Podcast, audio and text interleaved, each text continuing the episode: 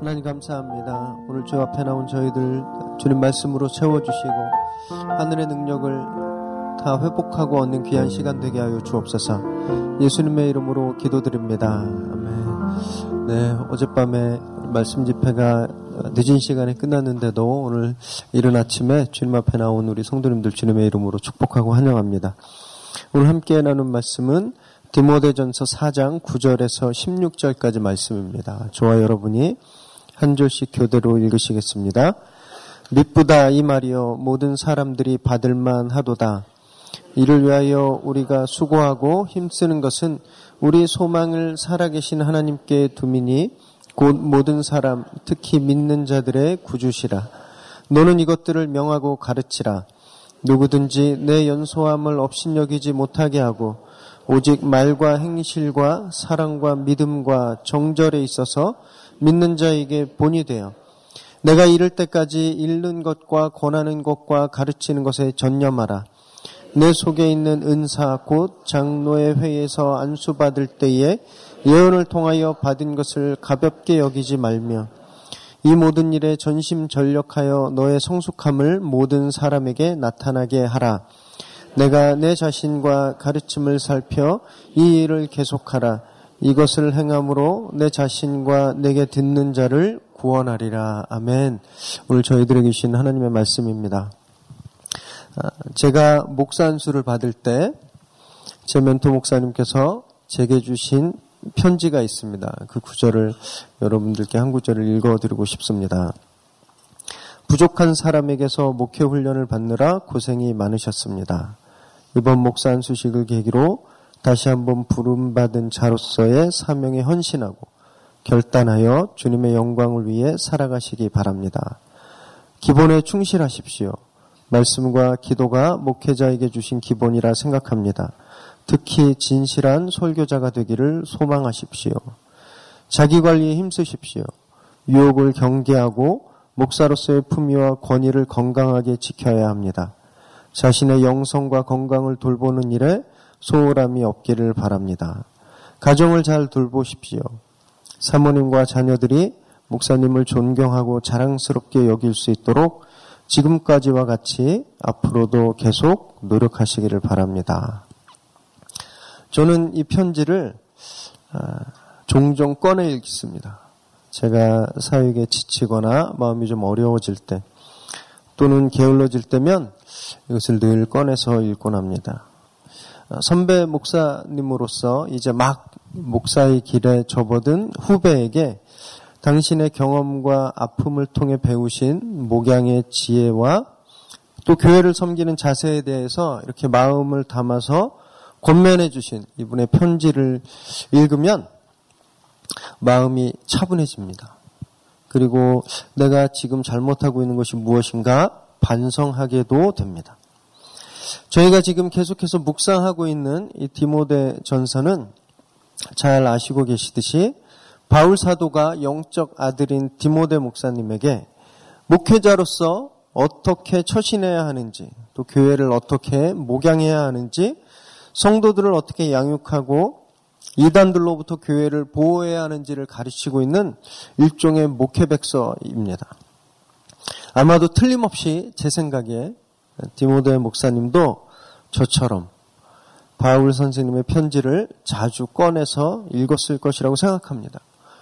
당시 에베소 교회는 많은 어려움들이 있었습니다. 교회 내 침투한 영지주의자들 그리고 변절된 유대교적인 가르침들 아, 세속적인 풍조가 바로 그것들이었죠. 또 아직 젊었던 디모데 목사님은 교회를 이끌어가는데 어려움이 많았을 것입니다. 특히 공동체 내에서 나이와 경륜이 많은 어른들과도 어, 그 관계가 쉽지 않았을 것이라고 어, 쉽게 추측할 수 있습니다. 그래서 바울 선생님이 오늘 본문에서 특별히 디모데 목사님에게 이렇게 권면하고 있는 것이죠. 우리 12절 말씀을 함께 읽도록 하겠습니다. 12절 시작. 누구든지 내 연소함을 업신여기지 못하게 하고 오직 말과 행실과 사랑과 믿음과 정절에 있어서 믿는 자에게 본이 되어 바울 사도는 지금 바다 건너 마케도니아에 있었지만 에베소 교회는 늘 관심의 대상이었습니다. 아, 다른 교회들보다 훨씬 더 많은 거의 3년이라는 세월을 목회를 했던 곳이고 자기 피부치 같던 제자들이 목회하는 곳이었기 때문에 그렇습니다.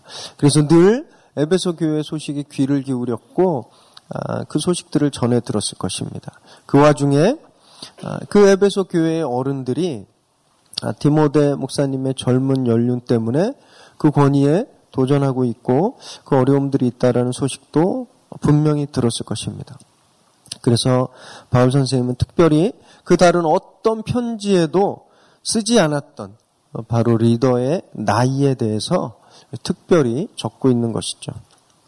어쩌면 이 디모데 목사님에게는 이단이나 세상에 대한 어떤 공격, 그에 대한 어떤 방어나 대응보다도 어쩌면 교회 안에서 이 어른들과의 관계가 더 힘들었던 문제였을 수도 있습니다.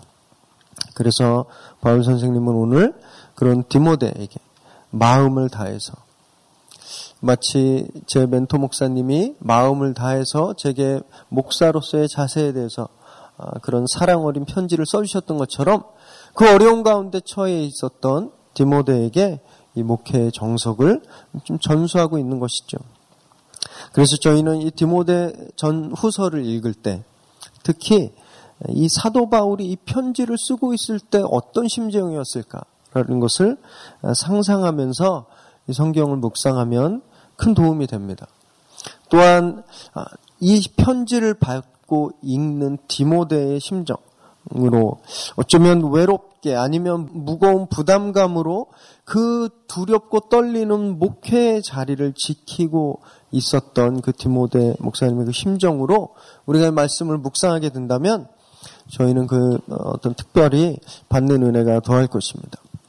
아, 이러한 가르침들 중에서 오늘 저희가 읽은 본문에서는 특별히 가르치는 자의 자세에 대해서 강조하고 계십니다.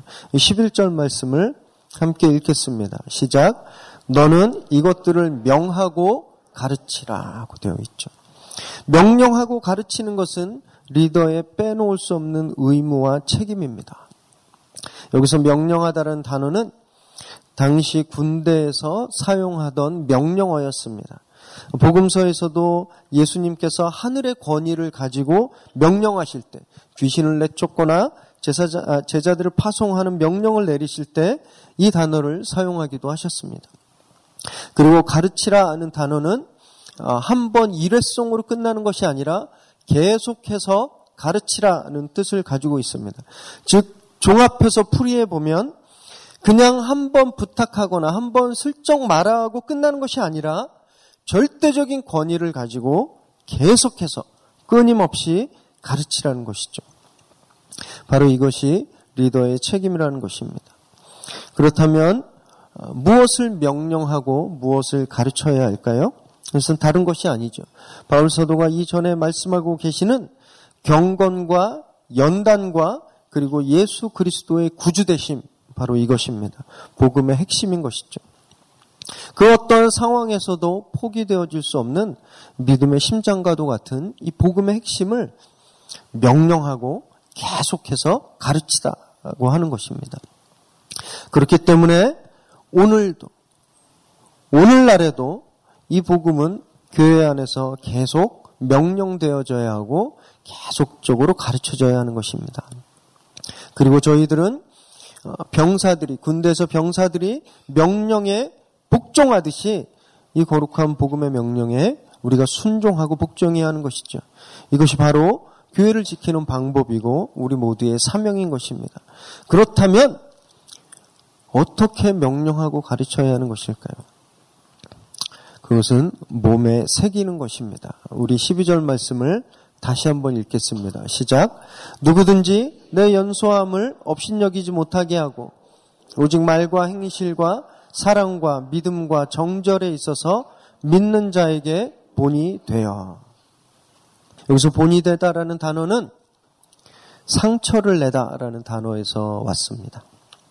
어디를 다쳤을 때 상처가 아무로도 아, 그 흔적이 남게 되는 것처럼 아, 그리고 마치 우리가 어떤 본을 본을 뜨고 나면 자국이 깊게 새겨지는 것처럼 우리 안에 복음으로 상처가 남게 될 때, 복음으로 상처를 입게 될 때, 그 흔적이 남게 되는 것이죠.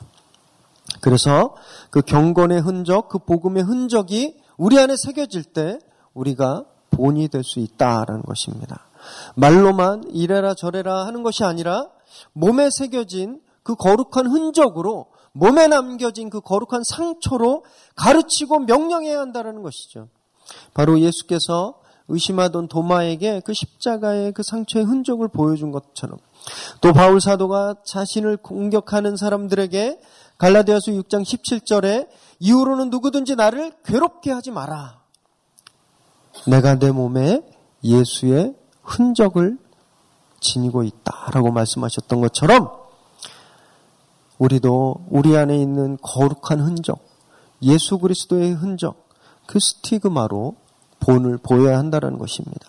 이것이 명령하고 가르친다라는 의미가 있는 것이죠. 그렇기 때문에 먼저 우리는 자신에게 상처를 내야 하는 것입니다.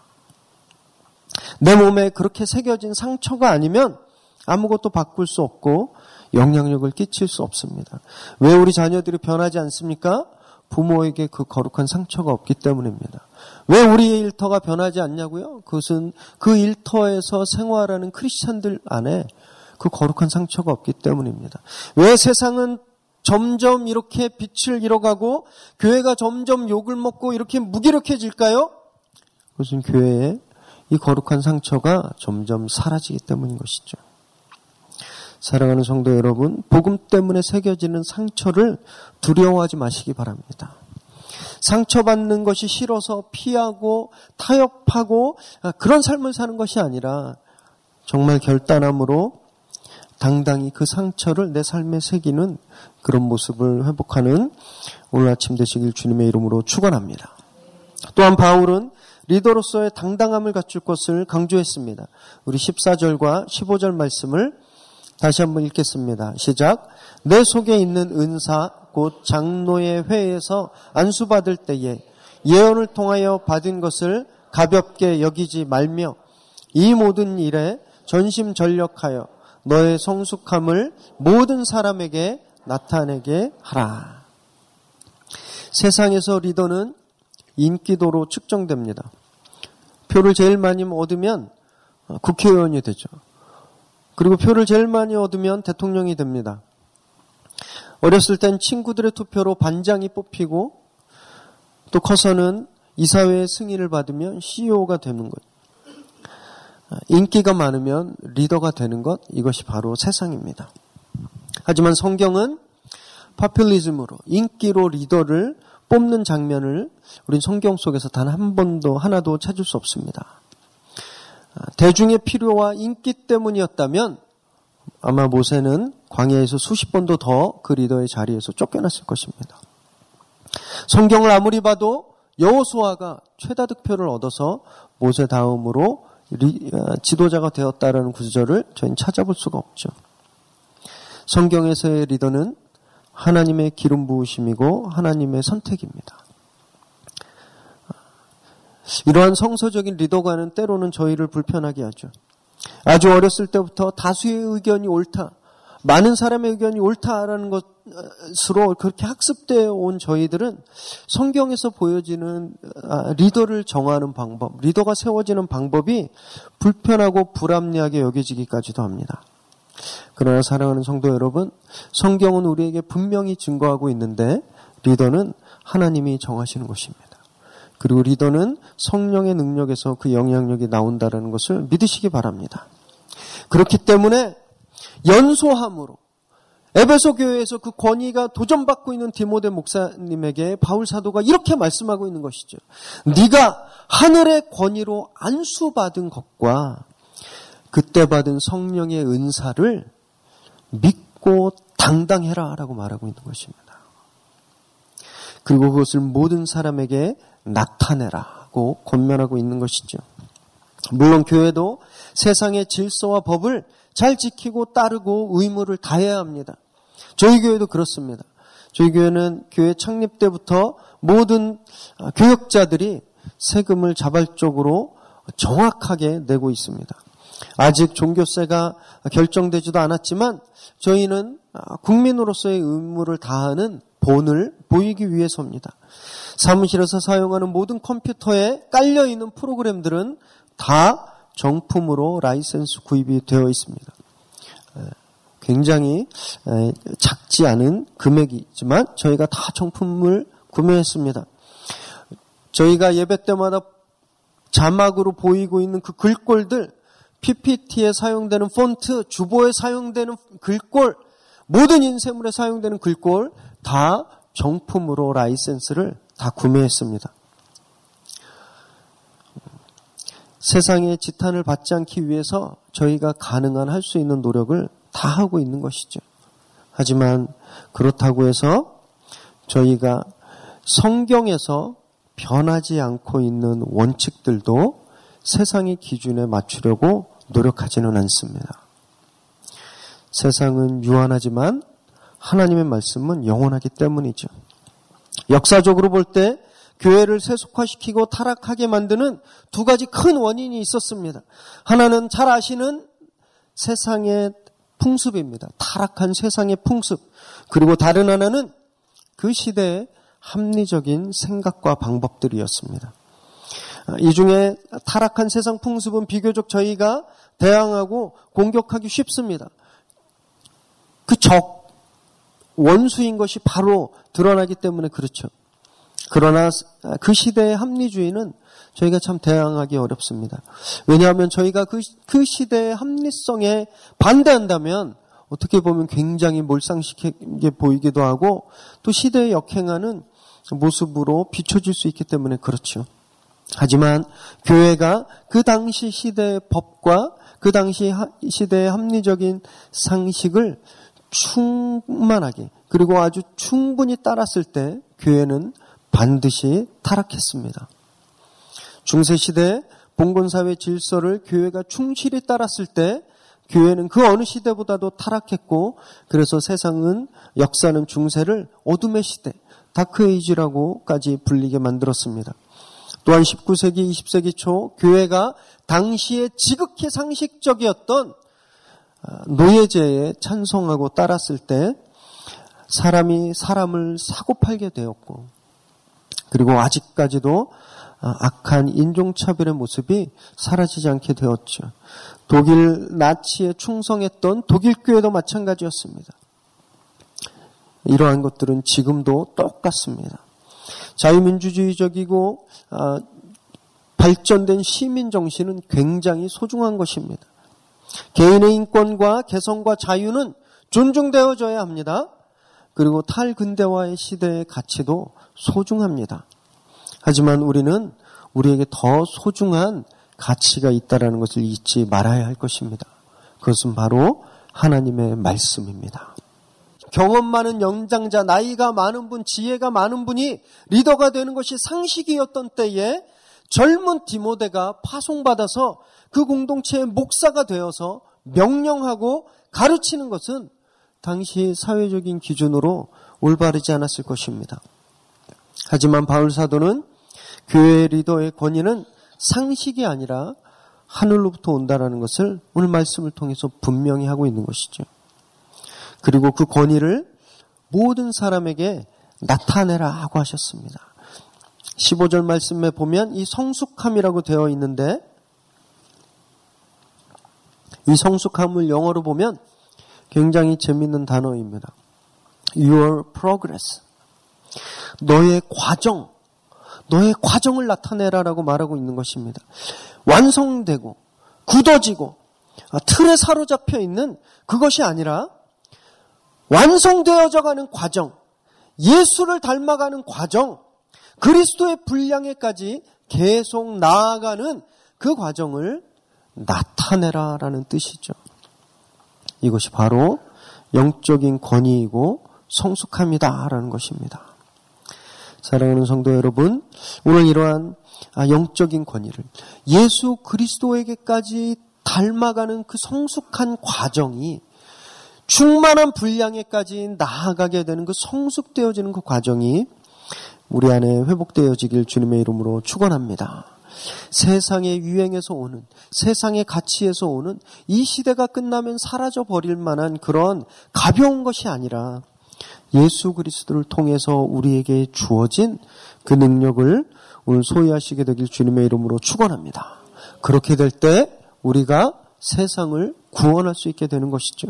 16절 말씀을 한번 읽겠습니다. 시작. 내가 내 자신과 가르침을 살펴 이 일을 계속하라.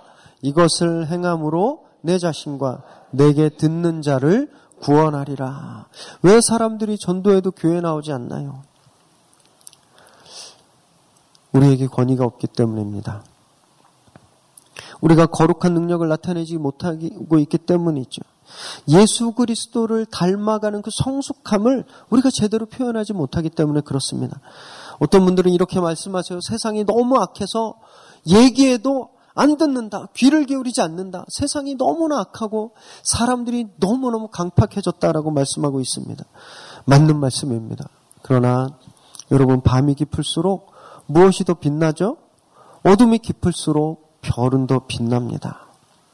세상이 악하고 타락해질수록 우리가 정말 별이라면, 우리가 정말 빛이라면 우리는 더 밝게 빛나게 될 것입니다.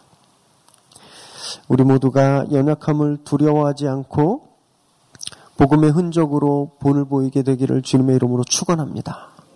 우리 안에 복음의 본이 새겨질 때, 복음으로 상처가 남을 때, 우리 안에 거룩한 흔적이 남게 될 때, 그래서 세상과 타협하지 않고 예수 그리스도를 닮아가는 그 성숙함, 그 성숙함이 우리 안에 회복될 때, 우리는 이 세상을 변화시키고 구원시키게 될 것임을 믿으시길 바랍니다. 오늘 그러한 성숙한 삶을 사시는 저와 여러분 되시기를 주님의 이름으로 축원합니다. 기도하시겠습니다. 하나님 감사합니다. 오늘 바울 선생님이 그의 사랑하는 영적인 아들 디모데 목사님에게 쓴 마음이 담긴 이 서신을 통해서 주님께서 우리에게 주고 계시는 그 거룩한 메시지를 저희가 묵상했습니다. 내가 말로만 신앙을 보이는 것이 아니라 행함이 없는 믿음으로 주님을 증거하는 것이 아니라 정말 내 안에 복음 때문에 새겨진 예수 그리스도 때문에 새겨진 그 거룩한 흔적이 남게 되기를 주님 간절히 원합니다. 그 흔적으로 이 세상에 본을 보이게 하여 주옵소서. 그래서 이 세상이 알게 하여 주옵소서. 이곳에 생명이 있고 예수 그리스도가 살아계시고 참 구세주임을 이 세상에 알게 하여 주시옵소서. 이제 우리가 결단하며 주님께 기도할 때 주님 저희에게 안수하여 주시고 성령의 능력을 부어 주옵소서. 그 능력으로 예수를 닮아가는 성숙함을 우리가 회복하는 귀한 아침 되게 하여 주옵소서. 예수님의 이름으로 기도드립니다.